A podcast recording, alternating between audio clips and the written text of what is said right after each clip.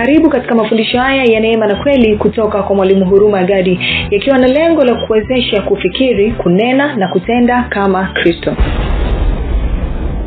Kwa turudi tena kwenye mnakumbuka tumeangalia tukaona kwamba katika yohana kumi na nane 37 bwana yesu anasema kwa kusudi la kuwa mfalme ndio maana mimi nimezaliwa wapi? Duniani. Na kwa kusudi hili mimi nimekuja wapi? Duniani. Tuko sawa sawa? Na katika luka mlango wa 4 mstari wa 43 anasema kwamba imenipasa kutangaza habari njema ya ufalme wa mungu katika miji yote kwa kusudi hili. Kwa sababu hii mimi nalitumwa ulimwenguni. Tuko sawa sawa? Tuko sawa? Na katika luka 6 tukaona anasema akainua macho yake akawatazama wanafunzi wake akasema sio heri. Nasio biblia ya neno. Alafu tunaanza kuingia kwenye mambo mazuri. Mwambia mwenzio tunaingia kwenye mambo mazuri sasa. Utangulizi umeisha. Anasema akawatazama wanafunzi wake akasema mmebarikiwa ninyi mlio maskini kwa sababu ufalme wa mungu ni wenu. Hata sengine tukisema mmebarikiwa wengine wanadharau wanasema sasa kubarikiwa so what? So what so what? Okay ngoja nigusie kitu kidogo alafu tutapose alafu tuendelee. Ili ili usije ukadharau hii sentensi ya bwana yesu. Kwa lugha ingine anasema kwamba wewe ukiingia ndani ya ufalme wa mungu maanake ni kwamba baraka inakuja juu ya, ya, yako baraka ya bwana. Na baraka ya bwana ikija kinaeleweka. Unasema mbona siioni uioni kwa sababu tende nikakuonyeshe. Tende sehemu mbili chapuchapu nikuonyeshe. Twende wagalatia tatu nane hadi tisa. Tuone habari njema inavyozungumziwa. Anasema na andiko ama maandiko kwa vile yalivyoona tangu zamani kwamba mungu atawahesabia haki mataifa kwa imani lilimuhubiri abrahamu habari njema zamani kusema katika wewe mataifa yote atabarikiwa. Katika wewe mataifa yote atafanya nini? Basi hao walio wa imani hubarikiwa pamoja na abrahamu aliyekuwa mwenye imani kwa anasema wewe ulio wa imani umebarikiwa pamoja na nani? Na abrahamu aliyekuwa mwenye nini? Mwenye imani. Kwa tunataka tuone. Yesu anasema mmebarikiwa ninyi mlio maskini kwa maana ufalme wa mungu ni wenu. Kwa tunataka tuangalie maisha ya mtu aliyebarikiwa yakoje? Bwana yesu asiwe sawa si sawa? Twende haraka haraka.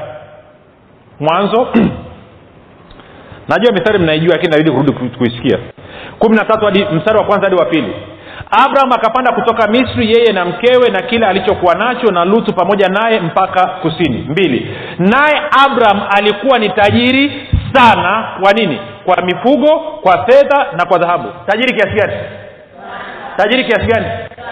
Kwa hiyo mungu akisema kwamba wewe umebarikiwa maana yake nini? Eh? maana yake nini? No, no, no, okay moja ni kuchallenge na ndio maana tuna, sehemu ya kwanza utangulizi kuhusu ufalme. Tutajifunza habari ya imani baadaye tutajifunza habari ya agano alafu tutajifunza habari ya, ya, ya baraka.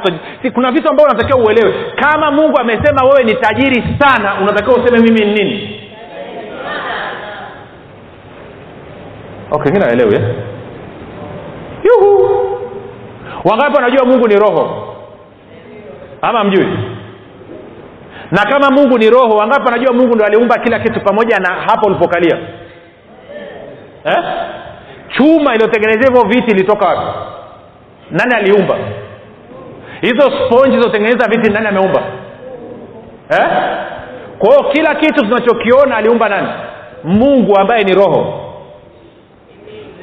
kwa hiyo kwamba wale walio waimani wamebarikiwa sana ama wamebarikiwa pamoja na abrahamu aliyekuwa mwenye imani alafu ukaenda ukaangalia maanake chochote ambacho mungu amemfanyia abrahamu ndicho ambacho amekufanyia wewe. Kwa akisema abrahamu alikuwa tajiri sana maanaake wewe ni nini? Okay wangapi wanajua kwamba imani ni kuwa na uhakika wa mambo yatarajiwayo? Ni kusadiki kabisa uwepo wa mambo yasiyo. Kwa hiyo katika ulimwengu wa roho wewe ni tajiri kiasi gani? Tajiri sana. Lakini ili itoe katika ulimwengu wa roho ije katika ulimwengu wa damu na nyama sio tu kwamba lazima ukubaliane nayo lakini lazima ufanye nini? Uiseme. Hebu mkodolee macho mwenzio mwambie mi ni sana.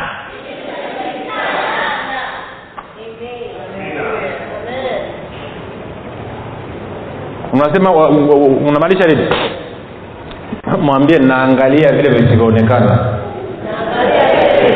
Kwa sababu yanaonekana ni ya kitambo tu yasiyoonekana ni ya milele. Na mimi ni sana milele. Unajua wengine baada ya hii wakati huu kuisha kazi itakapoisha itakapokuwa tumeshinda mauti unajua wengi mtalia sana mtalia na kutaga meno seriously? Mtapiga hiyo wenyewe mjawai kuona. Kwa wale wanaomfahamu akachukuliwaga katika mwili akapelekwa mbinguni. Akaanza kupigishwa misele. Alafu wakati ameenda na malaika akaonyeshwa kakijiji kamji akaangalia akamuuliza malaika pale ni, pale ni wapi? Akawambia ule ni mji wako. Akasema unamaanisha nini? Akaambia ni mji wako. Kila nyumba unayoiona pale ni ya kwako. Na nakuhakikishia ilikuwa mbinguni. Alikuwa anaonyesha maisha yake yalivyo katika umilele. Kwa sababu katika umilele hamna muda anasema nikaenda kwenye ile nyumba ambao ndo nyumba kubwa ya kwangu. Nikawa shocked. Kila kitu ambacho moyo wangu unakipenda nikakikuta pale. Kama unapenda makochi ya rangi ya kijani na njano utayakuta. Kama unapenda makochi ya rangi ya bluu na nyekundu na nyeupe utayakuta. Oh haleluya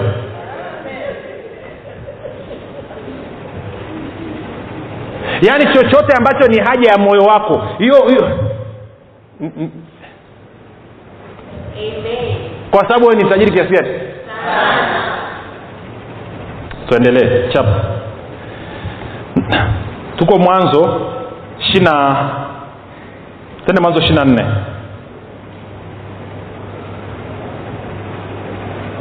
Mstari wa kwanza.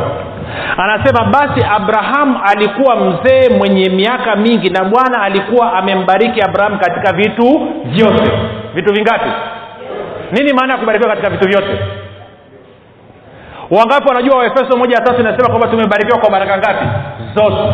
Kwa wewe na abrahamu ngoma dro unasema mbona mi sivioni? Kwa sababu mmoja ulikuwa ujui lakini mbili hata ulivyosikia ukakataa kukubali kwamba hivyo ndivyo ulivyo.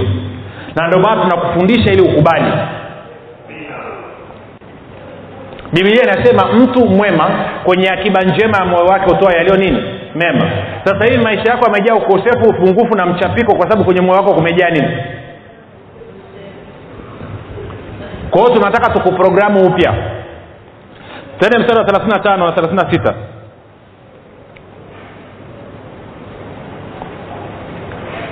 anasema hivi.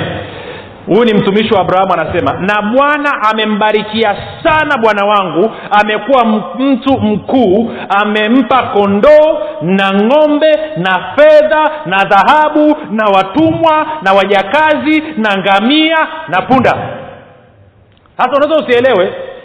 Fedha ni nahitaga mshiko wa matumizi cash. Ndo maana ya fedha. Hela za matumizi liquidity. Dhahabu inawakilisha utajiri. Tuko sawa sawa? Sawa? Sawa si sawa? Alafu watumwa na wajakazi ni wafanyakazi. Ngamia inawakilisha nini? Usafiri Lexus. punda wanawakilisha magari ya mizigo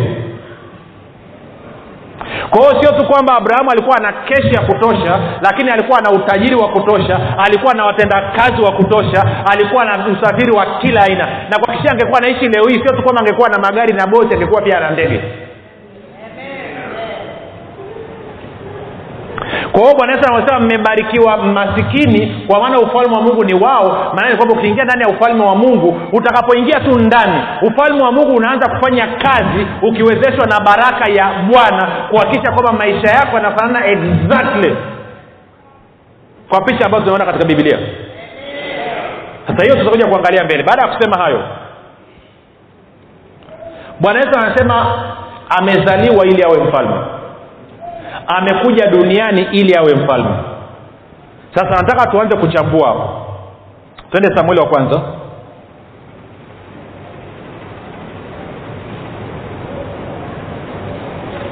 Mlango wa nane. Sasa sikiliza stori hii. Israel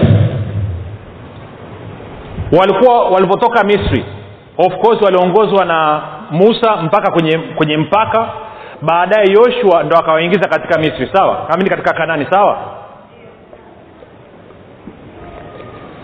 Kwa sababu umekunywa nini? Kwao utaka ninywe nini? Mtumishi wa bwana ulitakiwa unywe maji. Najua na mimi pia naelewa okay walivyoingia kaanani baada ya joshua kufa mungu akanyenyua watu wanaitwa judges waamuzi majaji majaji ndo wakawa wanaongoza taifa la israeli baada ya muda taifa la israeli wakagoma. Wakasema na sisi tunataka kuwa na mfalme kama mataifa mengine. Tumechoka kuongozwa na jaji. Mfalme amini nabii samueli akakasirika sana. Mungu akawambia usikasirike. Hawajakukataa wewe wamenikataa mimi nisiwe mfalme wao. Kwa hiyo waambie nitawapa mfalme lakini huyo mfalme atawashikisha adabu hasa nataka tusome samueli wa kwanza mlango wa nane mstari wa kumi na tisa hadi wa ishirini. Tutapata kazi ya mfalme ni nini? Tukisoma hapo tutajua basi kazi ya bwana wetu yesu kristo ni nini katika maisha yetu. Bwana yesu asifiwe. Kumbuka nilikwambia tunataka tuchambue habari za ufalme wa mungu tukitokea kwenye kumwangalia yesu kristo na sio kutafsiri tu ufalme ufalme ufalme. Kwa sababu nadhani watu wengi sana wanafundisha habari ya ufalme wa mungu pasipo kutokea kwenye engo na wajibu wa yesu kristo kama mfalme. Tuko sawa anasema hivi walakini hao watu yani waisraeli wakakataa kuisikiliza sauti ya samueli nabii wakasema sivyo hivyo lakini tunataka kuwa na mfalme juu yetu. Ili sisi nasi tufanane na mataifa yote tena ili mfalme wetu atuamue tena atoke mbele yetu na kutupigia vita vyetu hasa naomba nisome mstari huo wa ishirini kwenye lugha ya kiingereza kispanglish kidogo. Haleluya ama nitajaribu kusoma kwenye kiswahili nione inakuwaje?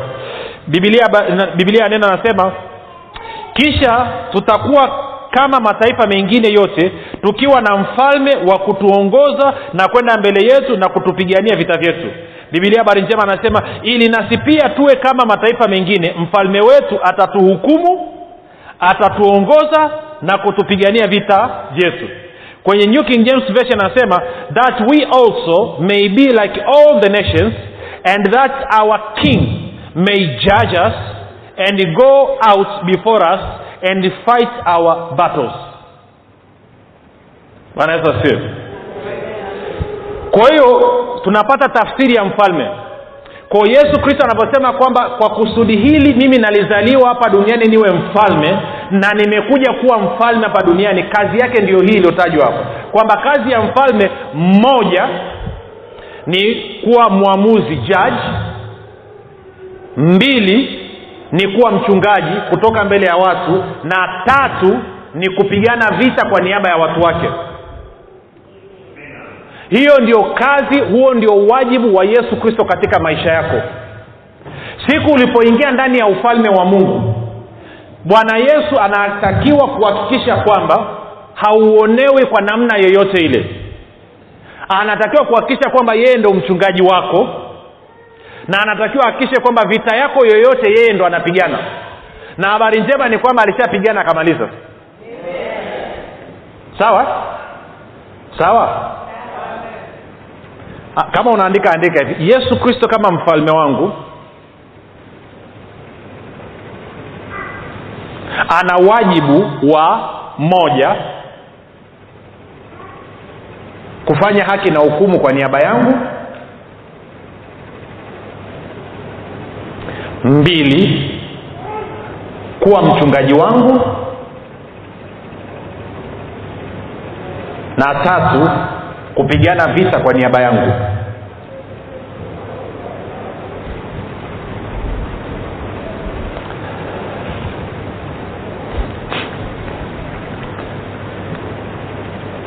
Tuko sawa? Tuko sawa? Ama tuko sawa? Eh? sinaenda haraka haraka sasa vitu vingine tutavitaja hapa alafu tukimaliza tunavyoendelea kesho tutaendelea kuchambua hivyo hivyo mpaka tutakapomaliza. Lakini lengo ni ule, ulielewe sawa? Sawa? Hasa nianze na nafasi ya yesu kama mchungaji kwanza. Sasa unisikilize vizuri.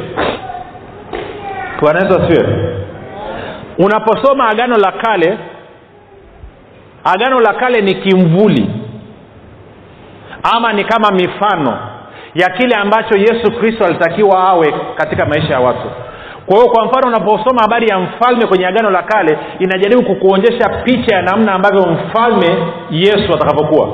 Unaposoma habari ya jaji mwamuzi inajaribu kukupa picha ya jinsi ambavyo yesu kama jaji anavyotakiwa kuwa. Unaposoma habari ya mchungaji katika agano la kale inakupa picha ya jinsi ambavyo yesu kama mchungaji atakavyokuwa. Kwa lugha nyingine ilikuwa inakuonjesha lakini uhalisia huko ndani ya kristo.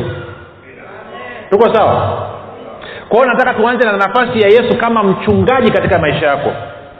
Kabla ya kwenda hapo twende kwenye hesabu mlango wa ishirina saba. Kwa sababu kumbuka hapo amesema mtu ambaye atatoka mbele yetu sindio eh? atakayetutoa na kutuingiza kwa lugha nyingine. Kwao tunaenda kwenye hesabu ishirina saba tutaanza mstari wa kumi na tano. Musa ameambiwa kwamba hutawaingiza wana wa israeli katika kanani. Kwao musa anaanza kuzungumza na mungu. Hesabu ishirina saba ntaanza mstari wa kumi na tano. Musa akanena na bwana akisema bwana mungu wa roho za wenye mwili wote na aweke mtu juu ya mkutano atakayetoka mbele yao na kuingia mbele yao atakayewaongoza watokapo na kuwaleta ndani ili mkutano wa bwana wasiwe kama kondoo wasio na mchungaji. Tuko sawa kwa muda wowote utakaposoma kwenye bibilia ikazungumzia mtu ambaye anatoka mbele ya watu anawaingiza na ama anawatoa na kuwaingiza maanaake inazungumziwa nafasi ya huyo mtu kama mchungaji. Kwa hiyo musa anasema mimi ndo nilikuwa mchungaji wa taifa la israeli. Sasa hivi naomba utafute mtu mwingine ambaye atachukua nafasi yangu ambaye atakuwa mchungaji kwa taifa la israeli. Na tunafahamu baada ya hapa nani aliyekuwa kwenye nafasi? Yoshua. Na yoshua maanaake nini? Maana yake ni jesus sawa? Hey, yesu tena taratibu. Kwa kiibrania ni yeshua. Sawa? Wagiriki waliposikia yeshua ikawashinda kutamka. Kwa wakasema hesus sawa? Kwa kigiriki. Wazungu walipokutana na neno hesus ikawashinda kutamka wakasema jesus. Ilipokuja kwa waswahili wakashindwa kusema jesus wakasema yesu kwa hiyo unavyosema yoshua maanake ni kwamba unasema yesu. Tuko sawa? Kwa hiyo joshua alikuwa ni mchungaji wa taifa la israeli. Anawaingiza na kuwatoa taifa la israeli. Kwa hiyo alikuwa ni picha ya nani? Ya yesu kristo. Na tunafahamu kazi mojawapo ya yoshua ilikuwa ni kuhakikisha kwamba wana wa israeli wanamiliki urithi wao. Kile ambacho mungu amewapa wanaweza kumiliki. Kwa hiyo ukiwa na hilo kichwani yesu kristo anasema mwenyewe tende kwenye yohana kumi tuanze mstari wa kwanza. Anasema hivi yesu aliwaambia amin amin nawaambieni yeye aingiaye mlangoni katika zizi la kondoo lakini akwea penginepo huyo ni mwivi naye ni mnyang'anyi. Aingiaye mlangoni ni mchungaji wa kondoo. Bawabu humfungulia huyo na kondoo humsikia sauti yake naye huwaita kondoo wake kwa majina yao na kuwapeleka nje anasema naye watoapo nje kondoo wake wote huwatangulia na wale kondoo humfuata kwa maana waijua sauti yake. Mgeni hawatamtambua kabisa bali watamkimbia kwa maana hawazijui sauti za wageni. Mithali hiyo yesu aliwaambia lakini wao hawakuwaelewa na mambo hayo aliyowaambia. Na israeli watakiwa waelewe kwa sababu wanajua habari ya mchungaji basi yesu aliwaambia tena amin amin nawaambia mimi ndimi mlango wa kondoo. Kwao yesu ni mchungaji lakini wakati huo ni mlango wa kondoo. Tuko sawa? Yeye ndo anawatoa kondoo na kuwaingiza ndani. Bwana yesu asifiwe. Kwa, kwa kuwa yesu ni mchungaji sawa jamani? Wangapo anakumbuka pia unabii ulivyotoka kuhusu yesu katika malaki? Anasema nitampiga nani? Mchungaji. Na kondoo watafanya nini? Watatawanyika kwa hiyo kwa kuwa yesu ni mchungaji nini sasa wajibu wa mchungaji? Sunday school.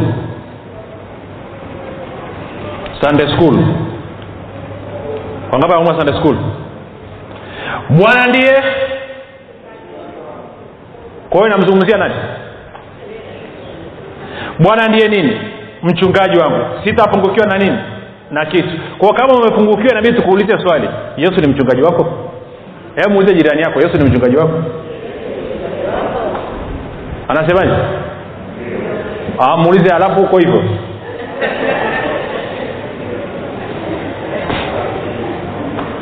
Eh? yesu ni nani wako? Ayushua si tunasema tu. Je unatarajia kwa kuwa yesu ni mchungaji wangu sitapungukiwa na kitu haiwezekani mimi kupungukiwa na kitu kwa sababu yesu ndiye mchungaji wangu. Haiwezekani nikakosa chochote nachokihitaji kwa sababu yesu ndiye mchungaji wangu. Kama jamani amna kondoo anayejilisha.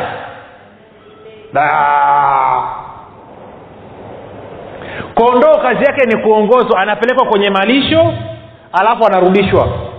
Mchungaji ndo anayeamua leo akalishe upande upi. Nani amewahi kuchunga mifugo hapa watu wachache wengine wote amjai kuchunga. Si wakati mi nakuwa tulikuwa monduli kwa hiyo tulikuwa tunachunga ng'ombe. Infact tulikuwa tuna mbuzi wanajichunga wenyewe kama nawaonaga hapa mbele. Tulikuwa tuna beberu moja kubwa jeupe linaitwa chris tulikuwa linaita chris. Jeupe kubwa namna hii. Alafu lina ndevu mzuzu wa kutosha. Alafu siku moja mtu akawaiba. Wakapelekwa karibu kilomita 40 kristi akatoroka. Akitoroka tu mbuzi wengine wote wanafuata nyuma baada ya siku tatu wakarudi. Ni mbuzi ambaye alikuwa matata sana. Mzee wangu alikuwa anampenda kweli. Maake mzee alikuwa akitoka kazini mbuzi anakimbia kwenye mlango wa gari anaruka yani. Anampokea yani. Alafu anakaa hapo nje wakati anakunywa chai chris analala hapo pembeni anapewa mahindi yake anatafuna basi wanakaa. Mzee anasikiliza taarifa habari chris naye anasikiliza yani. Okay tuendelee. Hata huyo alikuwa ni mbuzi akuwa wa kawaida. Lakini kwa kawaida kuondoa anaongozwa kwao kama yesu ni mchungaji mimi na wewe nini? Kondoo. Kwao kati ya kondoo na mchungaji naye anamwongoza mwingine? Kati ya kondoo na mchungaji naye anatakiwa kumtunza mwingine? Kati ya kondoo na mchungaji naye anatakiwa kuangalia usalama wa mwingine? Nani anatakiwa kumtafutia malisho kondoo? Mbao mnajibu kinyonge? Nani? Okay. Ukikuta kondoo amekondeana kuna mawili si ndio eidha mwenye kondoo hajui kuwachunga vizuri ama awa kondoo ametoroka hawana mchungaji. Sasa mgeukie rafiki yako muulize wewe ni yupi. Mchungaji wako ni mbovu ama umemtoroka mchungaji wako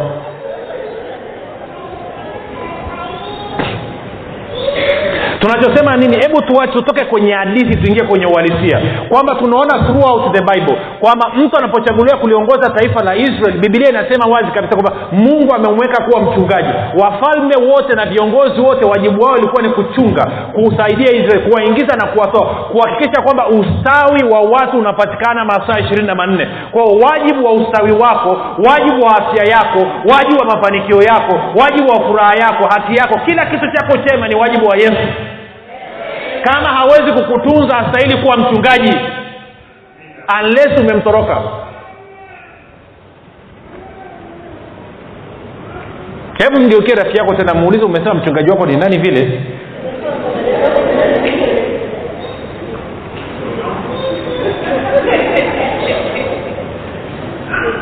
Na shida ni kwamba tumesoma tangu sunday school tunaimba. Bwana ndiye mchungaji wangu sitapungukiwa na kitu. Katika malisha majani mabichi hivi umewahi kutamka ukimaanisha?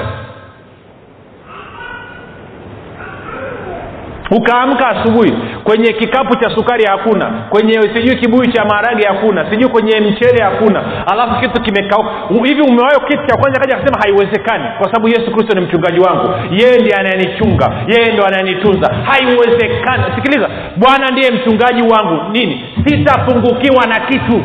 Si, unajua maana sitapungukiwa na kitu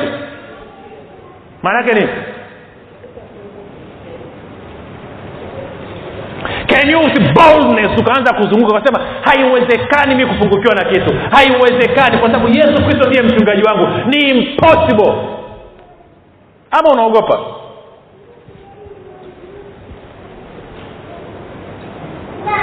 Nahiyo shida ya ukristo hatujui hatujui namna ya kusimama wengine wanataka kwamba ukishaenda ukakuta kapu lina sukari una, una sukari kilo hamsini e, una mchele kilo mia tatu na hamsini alafu una nyama kilo arobaini na nane kwenye friji alafu una samaki sijui una kila kitu ndo unaanza kuzunguka kwenda nasema bwana ndiye mchungaji wangu. Sitapungukiwa in fact ngoja nikwambia wakati kusema bwana ndiye mchungaji wangu sitapungukiwa na kitu ni wakati hauna kitu. Wangapi nanyelewa wakati hauna kwa sababu gani? Unachofanya unatumia neno la mungu kubadilisha mazingira yako. Watu wengi wanataka kutumia mazingira kubadilisha neno la mungu linavyosema. No piga presha mazingira yako. Sema bwana ndiye mchungaji wangu. Sitapungukiwa na kitu. Anakwambia lakini mbona hatuna sukari? Nasema hivi bwana ndiye mchungaji wangu. Sitapungukiwa na kitu. Lakini hatuna mchele. Bwana ndiye mchungaji wangu. Sitapungukiwa na kitu. Lakini hamna ada ya mtoto wa shule. Bwana ndiye mchungaji wangu. Sitapungukiwa na kitu. Lakini hatuna kodi ya nyumba bwana ndiye mchungaji wangu See, you make your stand mkiisha kufanya wote kusimama basi simamene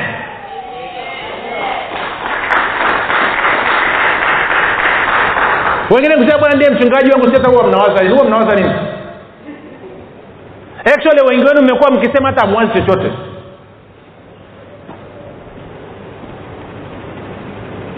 Sikiza mi nishatumiaga huu mstari wa kwanza na mstari mwingine kwenye zaburi ya thelathini na nne. Nilikuwa kwenye hali tete nimeenda kwenye maombi kukamua. Na tena vitu vingine tu. Miaka hiyo way back miaka saba nane imepita sasa. Alafu mke wangu akapiga simu akasema kodi ya nyumba tumeambiwa tunaondoka tuondoke kwa sababu tumeshindwa kulipa. Ngapo najua sio habari njema sana. Nikachukua huu mstari na mstari mwingine. Zaburi ya thelathini mstari wa kumi anasema bwana atamnyima kitu kilichochema wao wamchao nikaanza kutandika hii mistari. Nazunguka niko kwenye maombi anasema katika jina la yesu kristo bwana ndiye mchungaji wangu. Sitakaa nipungukiwa na kitu. Bwana hata nizuia kitu kilichochema kwa sababu mi namcha katika narudia sentensi hizo alafu nanenda kwa lugha naenda kwa lugha alafu narudia. Si nianza nilikuwa na sesheni asubuhi nina sesheni mchana nina sesheni jioni. Siku ya kwanza siku ya pili siku ya tatu. Usiku saa tisa akanyambia umevuka. Alafu akanyambia jubilii ilikuwa ni mwezi wa tisa nakumbuka exactly elfu mbili na kumi na tatu. Guess what? Ilivyofika tarehe ngapi? Tarehe tarehe disemba ilipofika disemba sio tu kwamba nilisaini contract na mtu lakini pia hiyo contract nilivyosaini contract ya mamilioni ya hela alafu nikapewa hela kifuta jasho milioni ishiri na mbili na nusu. Kwao usiniambia hivi taviwezekani mbona kama mtaki tena? Sasa nanyangaliaje vibaya namna hiyo pia msimamo kama yesu ndio mchungaji wako yeye ndo anawajibika kukutunza. Kwa hiyo anasema bwana ndiye mchungaji wangu sitapungukiwa na kitu. Katika malisho ya majani mabichi hunilaza kando ya maji ya utulivu huniongoza. Huniuisha nafsi yangu na kuniongoza. Katika njia za haki kwa ajili ya jina lake. Kwa hiyo ina maana yesu akiwa mchungaji wangu hata swala zima la haki ni yeye ndo ananiongoza sio mi najiongoza mwenyewe anasema ananiongoza katika njia za haki kwa ajili ya jina lake. Sio jina langu mimi. Yaani kwa maneno mengine ana maslahi. Ni kwa maslahi yake kuhakikisha kwamba siendi kwenye dhambi. Ni maslahi yake kuhakikisha kwamba sijichafui. Si, yeye ndo anawajibika. Kazi yangu mimi ni kufuata. Ole wenu wafarisayo na masadukayo wenye kerere mnaomba rehema kila dakika kwani usiache yesu akakuongoza? Anaendelea anasema hmm. naam nijapopita kati ya bonde la uvuli wa mauti sitaogopa mabaya kwa maana wewe upo pamoja nami. Gongo lako na fimbo yako. Vijafanya nini? Sijui hata kwanini nasema vyanifariji takiwa hiyo zaidi kwa hiyo ukipita kwenye kasheshe yoyote auko mwenyewe ulitakiwa uanze kushangilia useme "Yu, yesu asante huko pamoja na mimi. Najua ha- haachi mtu kwenye matatizo.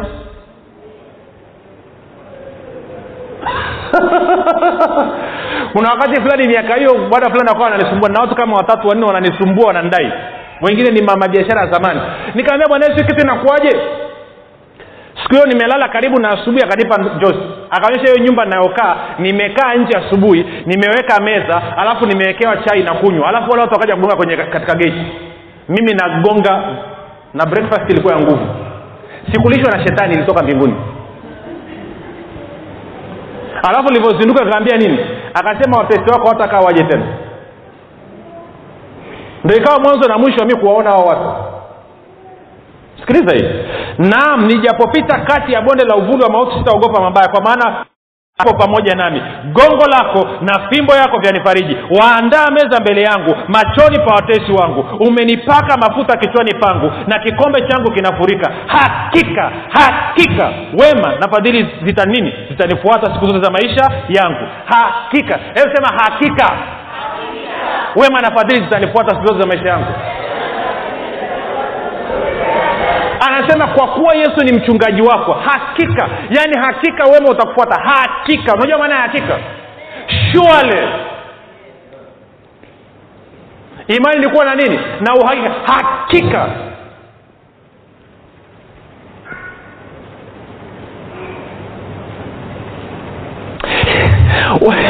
Wangapo unaona tu hii zaburi unamsambaratisha una ibilisi na, na kashi zake zote mpaka eh? Usiiseme school. Okay niambie kama yesu ndiye mchungaji wako na wajibu wake ndio huu hapa kwenye zaburi ya ishiri na tatu wewe unaweza ukapungukiwa na nini? Okay wengine mmesahau twende taratibu. So unaye yesu. Tutaangalia kope lakini moja nigusie kaja kwa petro. Petro amevua usiku kucha amna samaki akasema oya nipe boti yako. Nataka kupiga gospel ya ufalme. Akapewa. Akaongea hapo maweza ambia okay. Peleka boti vilindini yabaji tupa nyavu. Petro anavua samaki. Bibilia anasema alivua samaki karibu boti yake izame. Na boti ya rafiki zake karibu zizame. Mchungaji ameingia tauni ama kwa hiyo kutoili kusota kwenye biashara kukafanya nini kukaisha. Okay. Ameenda kwenye mkutano wa injili. Amefundisha watu. Fikiria yesu ameongea siku tatu nzima. Watu hawajalala hawajala hawajaenda chooni. Three days. Alafu baadaye anasema ah nataka watu waende manyumbani lakini msosi inakuwaje? Hebu mtulizie mtoto kidogo. Tuko sawa? Nini kinatokea anasema wapeni ninyi chakula. Wanaume elfu tano. Ukichanganya wanawake na watoto almost elfu ishirini elfu thelathini. Kutoka kwenye samaki wawili na mikate mitano walikula wakashiba ama wakula walisaza hawakusaza? Kwao mchungaji wako anakuletea kiasi gani? Msaidia kusikiliza mtoto huyu ama mumpe kitu wale. Tuko sawa? Bwana ndiye mchungaji wako. Sema bwana ndiye mchungaji wangu. Sitakaa nipungukiwe na kitu chochote kwa kama una upungufu sasa hivi nenda nyumbani kwako nenda huko store na kuweka vyakula. Tafuta akaunti zako kadi za benki ziweke mezani. Tafuta sijui nini una una invoice za watoto zimeletwa unadaiwa. Sijui una mikopo si umedaiwa. Panga mezani. Anza kusema sikiliza bwana ndiye mchungaji wangu. Sitakaa nipungukiwe na kitu. Si anza kusema rudia tena na tena. Hakika hakika hakika wema na fadhili za mungu zinanifuata zote za maisha yangu. Repeat it rudia tena na tena na tena. Mpaka nini mpaka kibuyu kipasuke.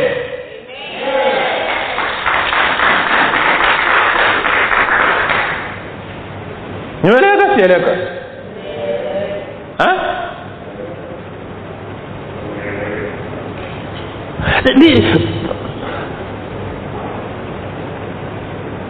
ni yesu eti tunamzungumzia.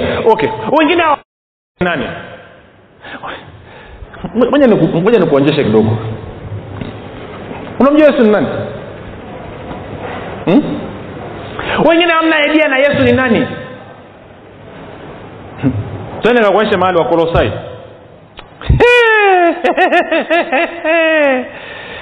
Ah, wakolosai moja ntaanza kumi na tano mpaka kumi na sita. Inazungumzia habari za yesu. Anasema naye yaani yesu ni mfano wa mungu asiyeonekana kwanza wa viumbe vyote. Anasema kwa kuwa katika yeye vitu vyote viliumbwa vilivyo mbinguni na vilivyo juu ya nchi vinavyoonekana na visivyoonekana ikiwa ni viti vya enzi au usultani au enzi au mamlaka vitu vyote viliumbwa kwa njia yake na kwa ajili yake. Vitu viliumbwa kwa ajili ya yesu. Na huyo yesu ndiyo mchungaji wako. Vitu vyote viliumbwa kwa ajili yake. Na huyo yesu ndio mchungaji wako. Na anasema hutakaa upungukiwe na kitu kwa sababu vitu vyote viliumbwa kwa njia ya yeye na vyote viliumbwa kwa ajili yake ili aweze kutekeleza majukumu yake kama mchungaji kwako. Seriously. Swala ni kuamini tu ambao ndo tutakuwa pati tu ya siku ya kesho ngaa naona kuna vitu vingi bado sijavizungumza. Ja tuone ngoja kuna mtumishi mmoja nampenda anaitwa andre. Nampendaga stori yake sana. Yuko south africa. Alafu akawa ameweza kwenye huduma alafu ana, ana mahitaji ya kutosha. Alafu akawa anapanga anasema hii naenda kufunga. Ishiri na moja. Bwana ntokezee rakasakata alafu mungu akamuuliza andre lini utaanza kuniamini kuhusu mimi kukuhudumia kama mchungaji wako. Akasema next week ndo anategemea aende kwenye maombi. Mungu akaambia kwani usianze leo kuniamini? Why not today? Akasema leo? Ame leo. Ilikuwa ngumu kidogo maanake sasa utaanzaje kumwamini mungu pasipo kufunga? Na utaanzaje kumwamini mungu pasipo mkesha? Utaanzaje pasipo kufanya maombi marefu kaa farisayo andre akafikiria akasema okay mungu nimeamua kuanzia sasa hivi na wewe ndio mchungaji wangu na kwamba utaniletea hela za huduma. Mungu akamwambia good. Jamaa akaenda kulala. Anasema mitaa ya saa almost saa tisa saa kumi mlango ukagongwa nyumbani kwake. Ya vurugu. Ikabidi aende kufungua. Akamkuta jamaa mmoja ni tajiri wa mtaani. Kaja ana begi akasema sikiliza sikubaliani na wewe unachokifundisha sikiamini ambacho nakifundisha lakini mungu amenyambia nikuletee hii akatupa begi chini. Ndani ya begi kuna randi milioni tatu. Ukitaka kujua randi milioni tatu ni shilingi fanya mara mia moja na themanini mara mia mbili ya tanzania. Kwa nikaa shilingi milioni mia sita. Kaletewa saa tisa alfajiri.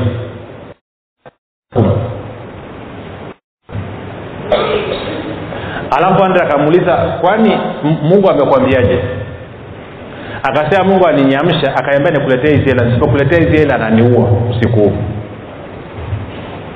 sasa najua uko kwenye neema. Nasema inakuwaje? Ukutana na mungu muulize. Mi nakueleza kilichotokea. Kwa nini? Sababu kitu ambacho unashindwa kuelewa vitu vyote vimeumbwa kwa ajili ya yesu. Watu wote wameumbwa kwa ajili ya kumtumikia yesu.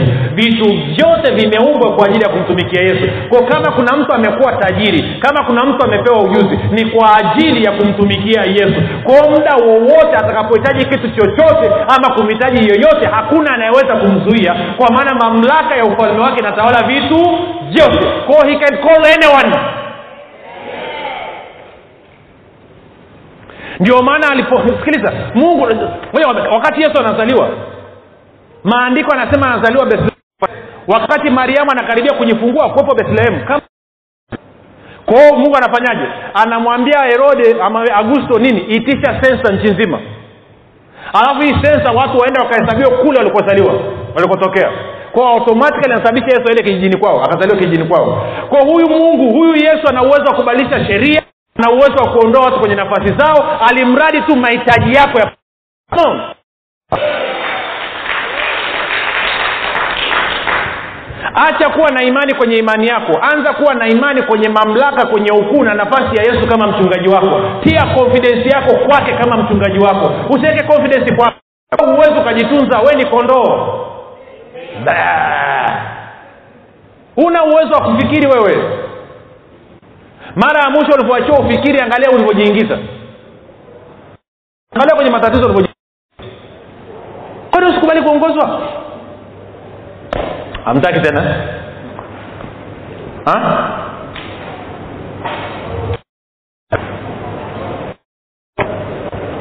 kwa hiyo ulikuwa nakuonyesha yesu kama mchungaji wako.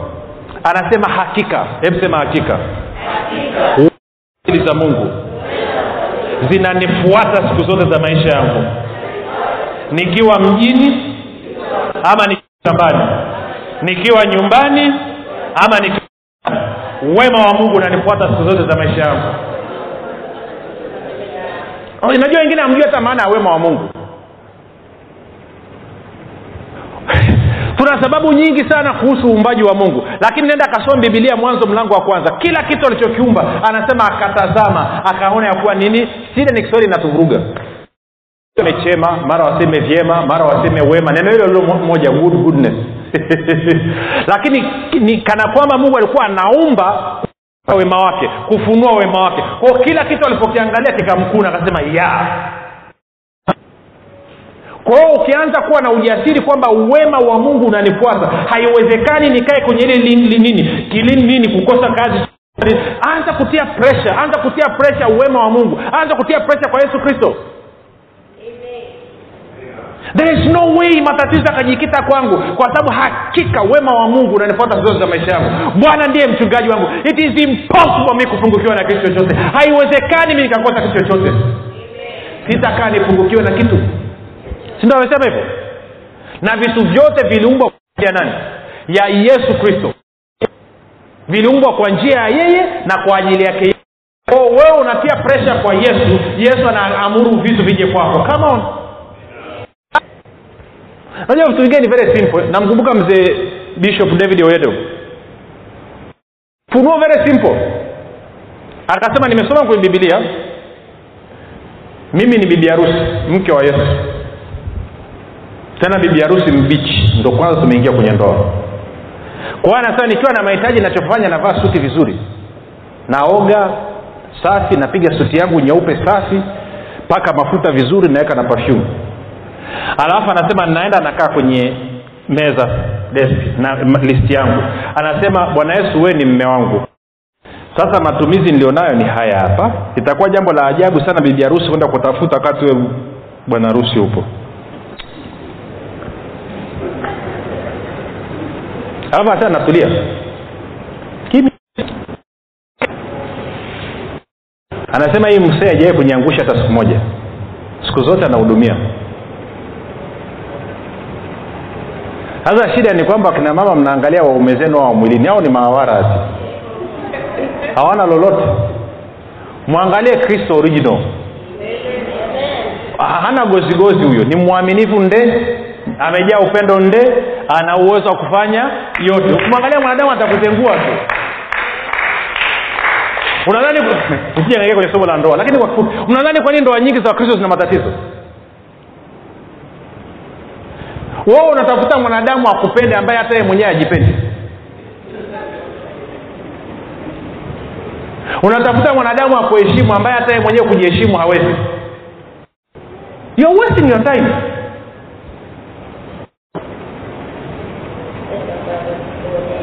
hii it ni very simple.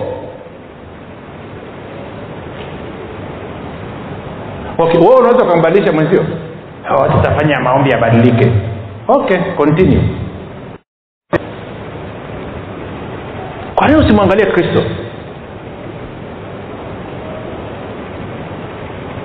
Kwa nini usifuate mchungaji wako anachokisema ambaye ni kristo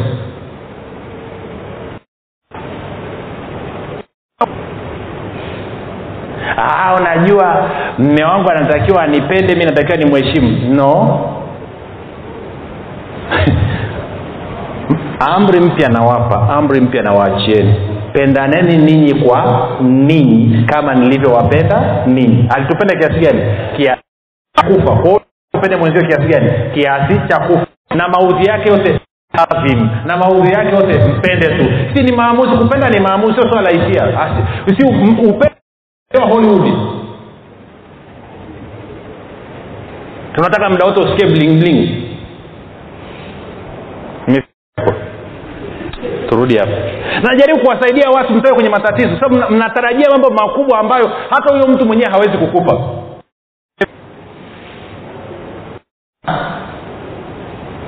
Okay una njema nyingine kama mimi urumagadi. Maisha yangu yote nimelelewa na baba yangu sielelewa na mama. Alafu nategemea nipende na najeje kupenda zaidi ya upendo unaojifunza kwa kristo huo upendo wengine wa kibinadamu unaotolea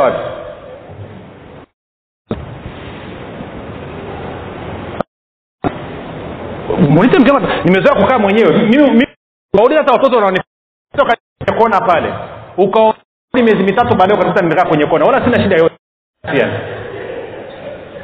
asumbui kabisa yani kukaa sehemu moja. Kwa sababu ndo ndivyo alivyokuwa sina hiyo nikiona watoto wanalia sijui mama sijui nini nawashangaa hivi hawa wana matatizo gani? Kwani washinda kujitegemea?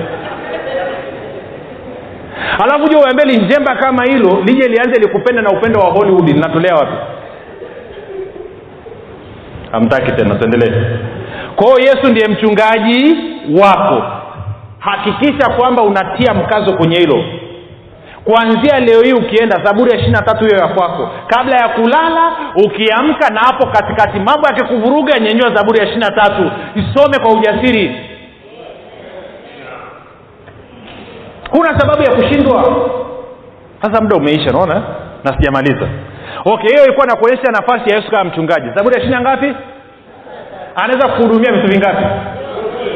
Anaweza kupatia mambo mangapi okay kufuatana na nafasi ya yesu kama mchungaji wako unatakiwa upungukiwe na kitu chochote. Kama umepungukiwa ni kwa sababu ya nini? Malizia basi kwa sababu ya nini? Sema tu kwa sababu ya ujinga wangu.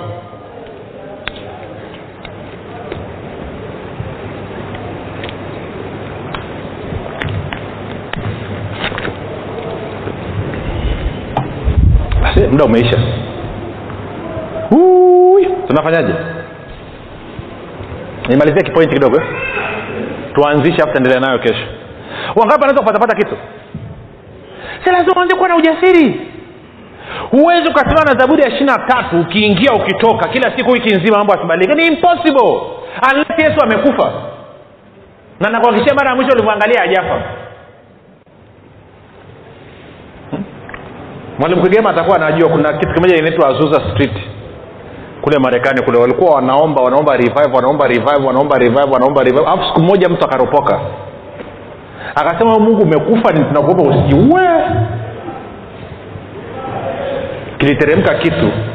Jengo likatikisika alafu moto ukaanza kushuka na kupanda. Mpaka zimamoto ikabidi waje wakizania nyumba inaungua. Kumwabudu mungu aliyekufa ana sababu kusema mungu aliye hai. Hivi umewahi kujiuliza kwa nini anasema mungu aliye hai nani amewahi kujiuliza kwa nini anasema mungu aliye hai? Maanake ni kwamba anakwambia kuna watu wanaabudu vinyago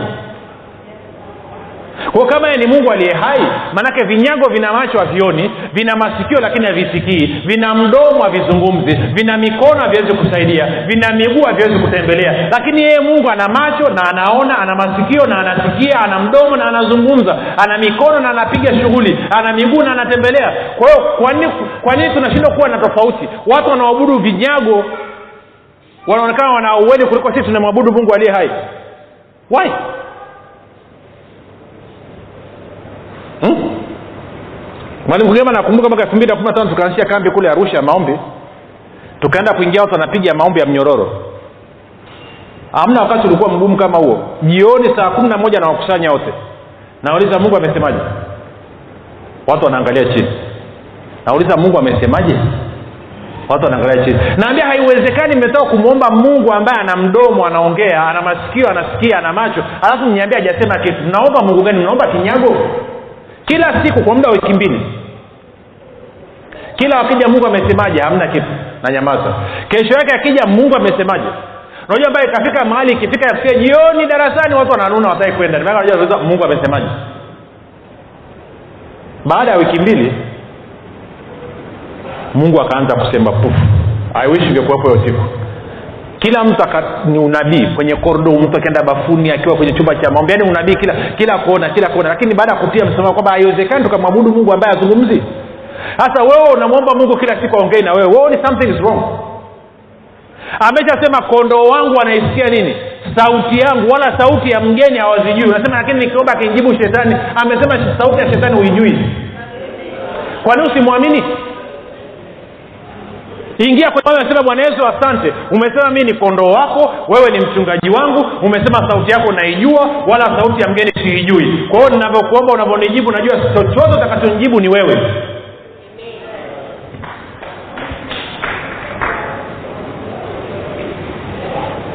Kwa kumalizia naweka introduction twende kwenye nafasi ya pili. Yesu kama jaji kama mwamuzi. Yesu kama mwamuzi nitaweka introduction ndogo tu.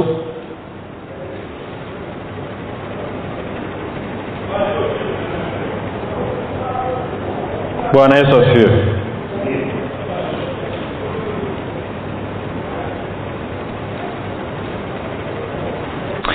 Kumbuka nilikwambia agano la kale linatupa picha ya kristo. Kwanza hata tukaangalie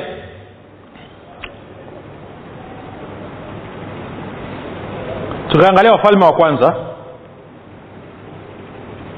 mlango wa kumi kuna stori hapa ya solomoni na malkia wa sheba. Tutasoma mstari wa kwanza mpaka ule mstari wa tisa anasema na malkia wa sheba aliposikia habari za solomon juu ya jina la bwana alikuja ili amjaribu kwa maswali ya fumbo. Akaingia yerusalemu na wafuasi wengi sana na ngamia wachukuao manukato na dhahabu nyingi sana na vito vya thamani. Alipomfikilia suleimani akazungumza naye mambo yote aliyokuwa nayo moyoni. Si uongapo unajua kwa, kwa mfalme kwa malkia uendi mkono mtupu. Wengi hamjui. Kwa sababu metokea kwenye mchapiko. Hao eh? wale vigogo wanapeana zawadi hata vitu ambavyo havihitaji. Kwa sababu huendi kwa mkuu mkono mtupu.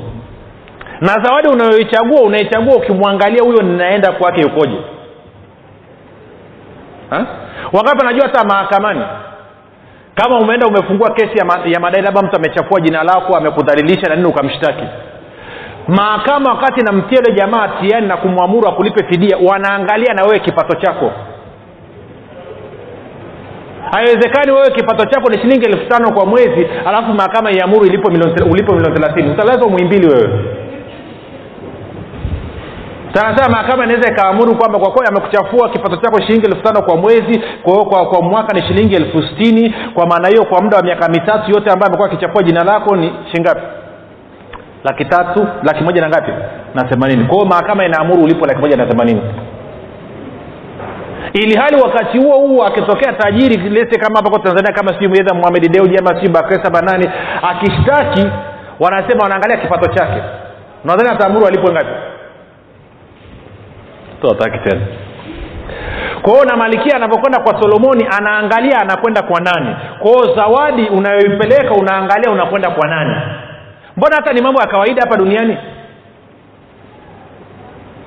Ha? ama hey. wangapi wanajua hata ukienda kijijini leo hii? Akija mtu hapo kijijini amekutembelea unampa chai ya rangi. Labda na mwindo wa kuchoma. Eh? akija mtu ametoka tauni ambaye unamheshimu heshimu unamchinjia jogoo. Ama mtetea akija ule kigogo kabisa unachinja mbuzi. Oh, wangapi anajua ninaenda namna mbona hii vitu ni vya kawaida kabisa? Sasa wewe unaenda kwa yesu mfalme wa wafalme. Wewe unaenda na nini sasa unajitikisa nini? Unajisikia vibaya? Wewe unampelekea nini?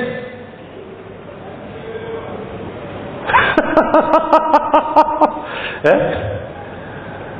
kwenye upatu unapeleka laki. Kwa yesu unampelekea jero. Kwa hiyo maanaake ni unaheshimu upatu zaidi kuliko nini? Tunaendelea. Namalizia sasa hivi naye solomon akamfumbulia maswali yake yote wala haku, hakukuwa na neno alilofichwa mfalme amwambie. Naye malkia wa sheba alipoona hekima yote ya, Solomon, ya solomoni na nyumba aliyokuwa ameijenga na chakula cha mezani pake na watumishi wake walivyokaa na kusimamia na kusimama kwao wangoje wake na mavazi yao na wanyoshaji wake na daraja yake ya kupandia mpaka nyumba ya bwana roho yake ilizimia. Isi neno kuzimia amemzimia ilianzia kwenye bibilia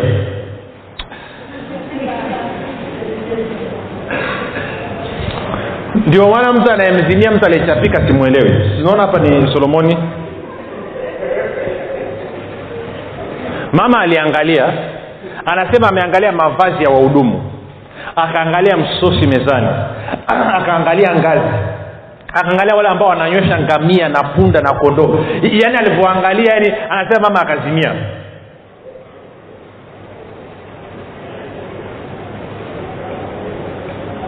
Hmm? ndo anampendele mama yangu anasema wengine wananisema vibaya wanasema vibaya nimevaa nguo ya shilingi laki saba. Laki saba gani? Milioni tano hii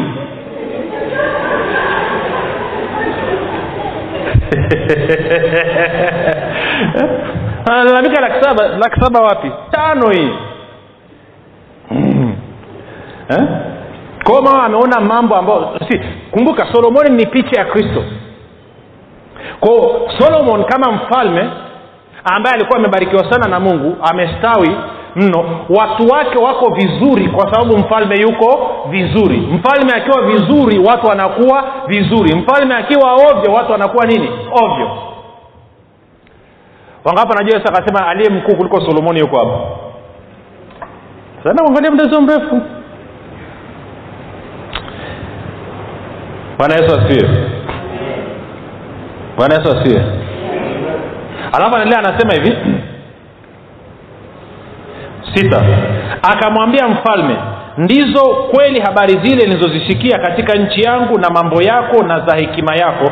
Lakini mimi sikuzisadiki habari hizo hata nilipokuja na kuona kwa macho yangu. Tena tazama sikuambiwa nusu. Wewe umezidi kwa hekima na kufanikiwa kuliko habari nilizozisikia. Nane. Heri ama wamebarikiwa watu wako na heri watumishi hawa.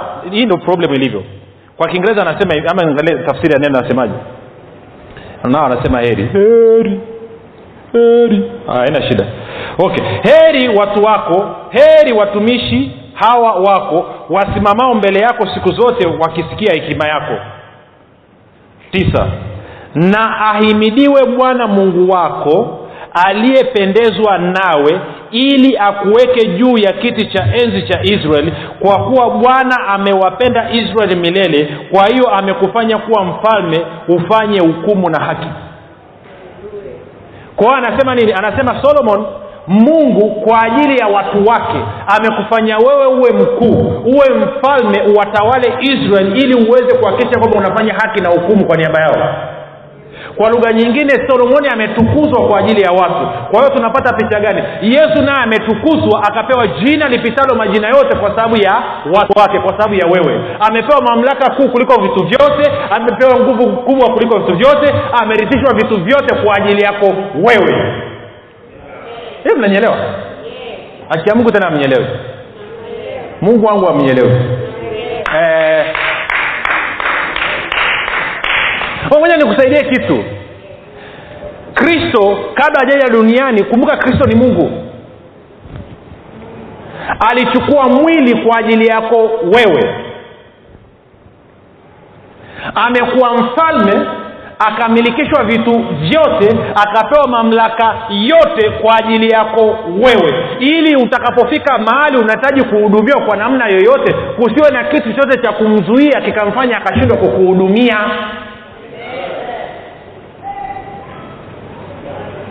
amnyelewe? Akiamka amjaelewa moja nikupe picha kidogo alafu takuwa tumemalizia hapa kesho tutaendelea na hii point maanake muda umeisha. Twende wafalme wa kwanza hiyo hiyo mlango wa tano. Wafalme wa kwanza tano alafu nikuonyeshe mstari wa nne. Sikia solomoni anavyosema. Solomoni anasema hivi ila leo mwanamungu wangu amenipa amani kila upande hakuna adui wala tukio baya. Sasa naomba nisome kwa lugha ya kiingereza labda mwalimu kwingine atasaidia kutafsiri kwa new king james anasema hivi but now the lord my god has given me rest on every side. There is neither adversary nor evil occurrence. Anasema mungu wangu amenipa kupumzika amenipa kupumzika pande zote. Hakuna adui wala kujirudiarudia kwa maovu ingine hata tunachozungumzwa yani okay moja nikutafsirie. Ni hivi kwa sababu ya solomoni mungu akahakikisha taifa la israeli halina vita yoyote mungu akahakisha taifa la israeli halina adui yoyote. Mungu akahakisha kwamba taifa la israeli hakuna maovu ya aina yoyote ambayo anaruhusiwa kuja juu ya taifa la israeli. Kwa sababu ya nani? Ya solomoni. Lakini solomoni alifanya kwa sababu ya nani? Kwa sababu ya watu. Kwao watu wakaishi kwa miaka arobaini kipindi cha solomoni. Bibilia inasema kwamba dhahabu na fedha ilikuwa kama vumbi. Ama mjasoma hamjasoma bibiliani kipindi cha solomoni anasema dhahabu ilikuwa kama dust ilikuwa kama vumbi. Dhahabu fedha yani ilikuwa ni nothing. Hao watu walikuwa wamestawi mno kwa sababu ya solomoni. Nao yesu ni zaidi ya nani? Ya solomoni. Unadhani kwamba tuna ustawi kiasi gani? Unajua mnavyoniangalia yani this is the problem. Anasema umeingia kwenye we umewe kusumbuliwa? Umewe kuwa na mtu ni kero katika maisha yako eidha anakudai ama sijui mna ugomvi ama mna kitu gani kila siku anakusumbua. Kila baada ya wiki tatu nne amekutoboezea unajua inakera kiasi gani?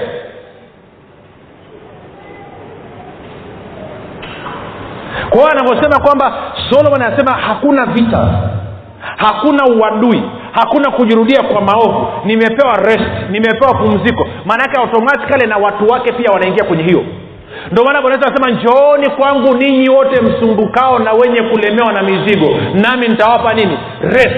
Rest inayozungumziwa hapa hii mimi na wewe baada ya kuokoka na kuzaliwa mara ya pili hakutakiwa kupate kero ya aina yoyote. Kwa sababu gani? Yesu ndiye mfalme wangu na nimeingia ndani ya ufalme wa mungu na ndani ya huu ufalme ni ufalme unaotengezwa na nini? Haki amani na nini? Na furaha. Na anayewajibika kuhakikisha kwamba ninakaa katika haki muda wote ni nani? Yesu ambaye ananiongoza katika njia ya haki kwa ajili ya jina lake. Anatakiwa kuhakikisha nakaa kwenye amani ni nani? Yesu. Anatakiwa kuhakikisha kwamba nimekaa katika furaha ni nani? Yesu. Si sijui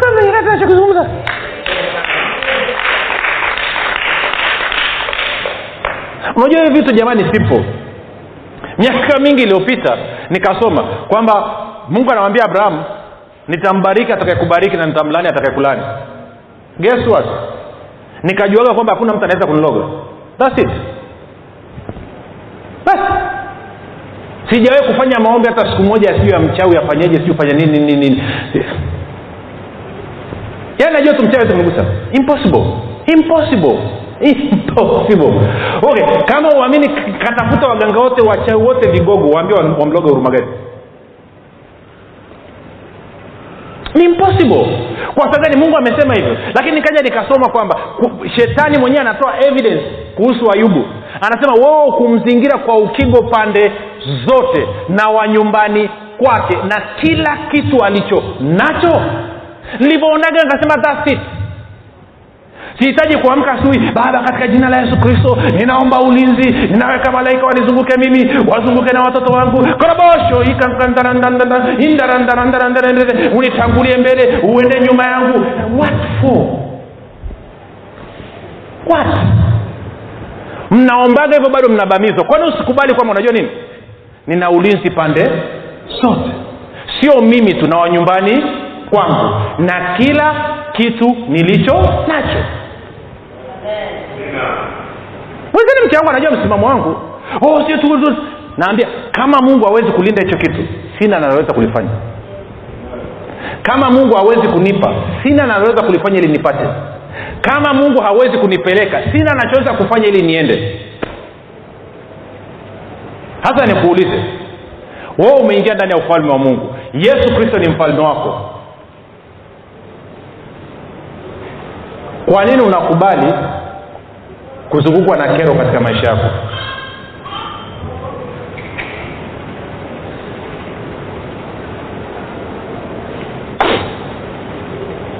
Nitakuja kuonyesha kesho kesho kutwa. Maisha ya resti yalivyo. Oh, oh.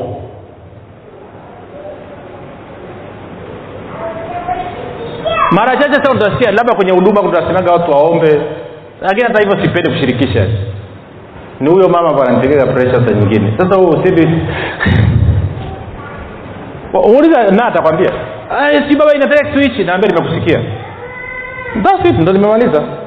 Alafu bwana ndiye mchungaji wangu. Sitapungukiwa. Asipoleta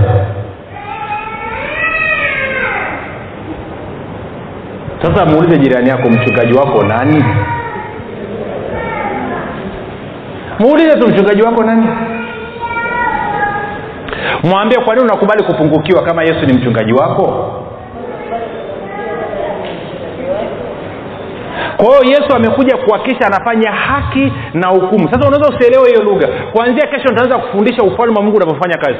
Hii leo ilikuwa ni utangulizi introduction tuweze kuelewa. Lakini nachotaka kubwa uondoke nayo leo hii kwamba yesu ni mchungaji wako. Kisi lazima ahakikishe haki nini ni sheria ambazo mungu ameziweka. Hukumu maanaake ni kufanya hukumu ili zile sheria alizoziweka kwa manufaa yako ahakikishe kwamba nini zinafanya kazi kwa manufaa yako. Ndio wajibu wake. Wangapi wanajua ukipungukiwa na hela ni masumbufu eh? wangapi wanajua kwamba madeni ni uadui? Lakini anasema kwamba unapumzika pande ngapi? Zote. Hakuna nini? Adui wala kujirudiarudia kwa nini? Kwa maovu. Rest on all sides. No adversary no evil occurrence. Kuna wengine mna matukio hapa anajirudia kila siku. Ha? kila baada ya miezi miwili hospitali kila baada ya miezi mitatu siu gari imepata ajali. Kila baada why? Wakati yesu ni mchungaji wako. Kila mara umeitwa shuleni sijui mtoto amefanya nini. Why? Wakati yesu ni mchungaji wako. Anasema no evil occurrence. Kila baada ya sijui wiki ngapi mmegombana majirani. Why? Wakati yesu ni mchungaji wako. Wakati yesu ni mfalme wako. Wakati amekuingiza katika resti why? Kwa sababu mnanyangalia namna hiyo haya basi mnaona amepata hasira sana. Tukiri zaburi ya ishiri na tatu kwa kumalizia. Maana muda umeisha. Tumeenda sana. Kwa sababu tumechelewa kwanza haya tende tukasikiri zaburi ya ishiri na tatu. Kwa kumaanisha na ninyi mnaoangalia.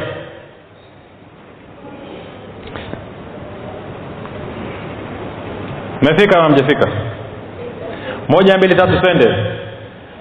Ndiye mchungaji wangu sitapungukiwa na kitu. Katika malisho ya majani mabichi unilaza kando ya maji ya utulivu uniongoza huniuisha nafsi yangu na kuniongoza. Katika njia za haki kwa ajili ya jina lake. Naam nijapopita kati ya bonde la uvuli wa mauti sitaogopa mabaya kwa maana wewe upo pamoja nami. Gongo lako na fimbo yako vyanifariji. Waandaa meza mbele yangu machoni pa watesi wangu umenipaka mafuta kichwani pangu na kikombe changu kinafurika. Hakika wema na fadhili zitanifuata siku zote za maisha yangu. Nami ninakaa nyumbani mwa bwana milele. Haleluya. Nataka upige picha hii. Malkia wa sheba anasema anawaangalia watu wanaosimama nyumbani mwa solomoni walikuwaje? Nenda kasome matayo sita kuanzia mstari wa ishiri na nne mpaka wa thelathini bwana yesu anasema aliye mkuu kuliko solomoni yuko hapa. Kwao ana uwezo wa kukulisha kukuvesha kukutunza vizuri kuliko solomoni alipotunza watu wake. Enendeni kwa amani ya bwana.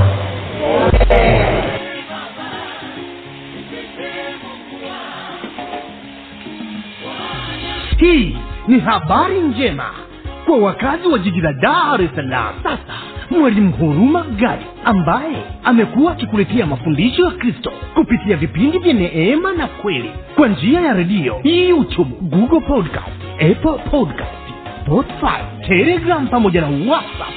Anapenda kukujulisha kuwa sasa unaweza kushiriki ibada iliyojaa nguvu ya roho mtakatifu na kweli ya kristo. Ibada hizi zitafanyika katika ukumbi wa dreamland uliopo mbezi bichi bondeni jijini dar es salaam. Ibada hizi zitafanyika siku ya jumapili kuanzia saa tatu kamili za asubuhi hadi saa saba kamili za mchana ambapo mwalimu huruma gadi atafunua kweli ya kristo katika nguvu za roho mtakatifu. Wagonjwa watahudumiwa na kupokea uponyaji wenye vifungo watafunguliwa na kuwekwa huru. Na kwa siku za jumatano ni ibada ya ushirika mtakatifu pamoja na maombezi. Itakayoanza saa kumi na moja za jioni hadi hadi. saa moja na dakika thelathini.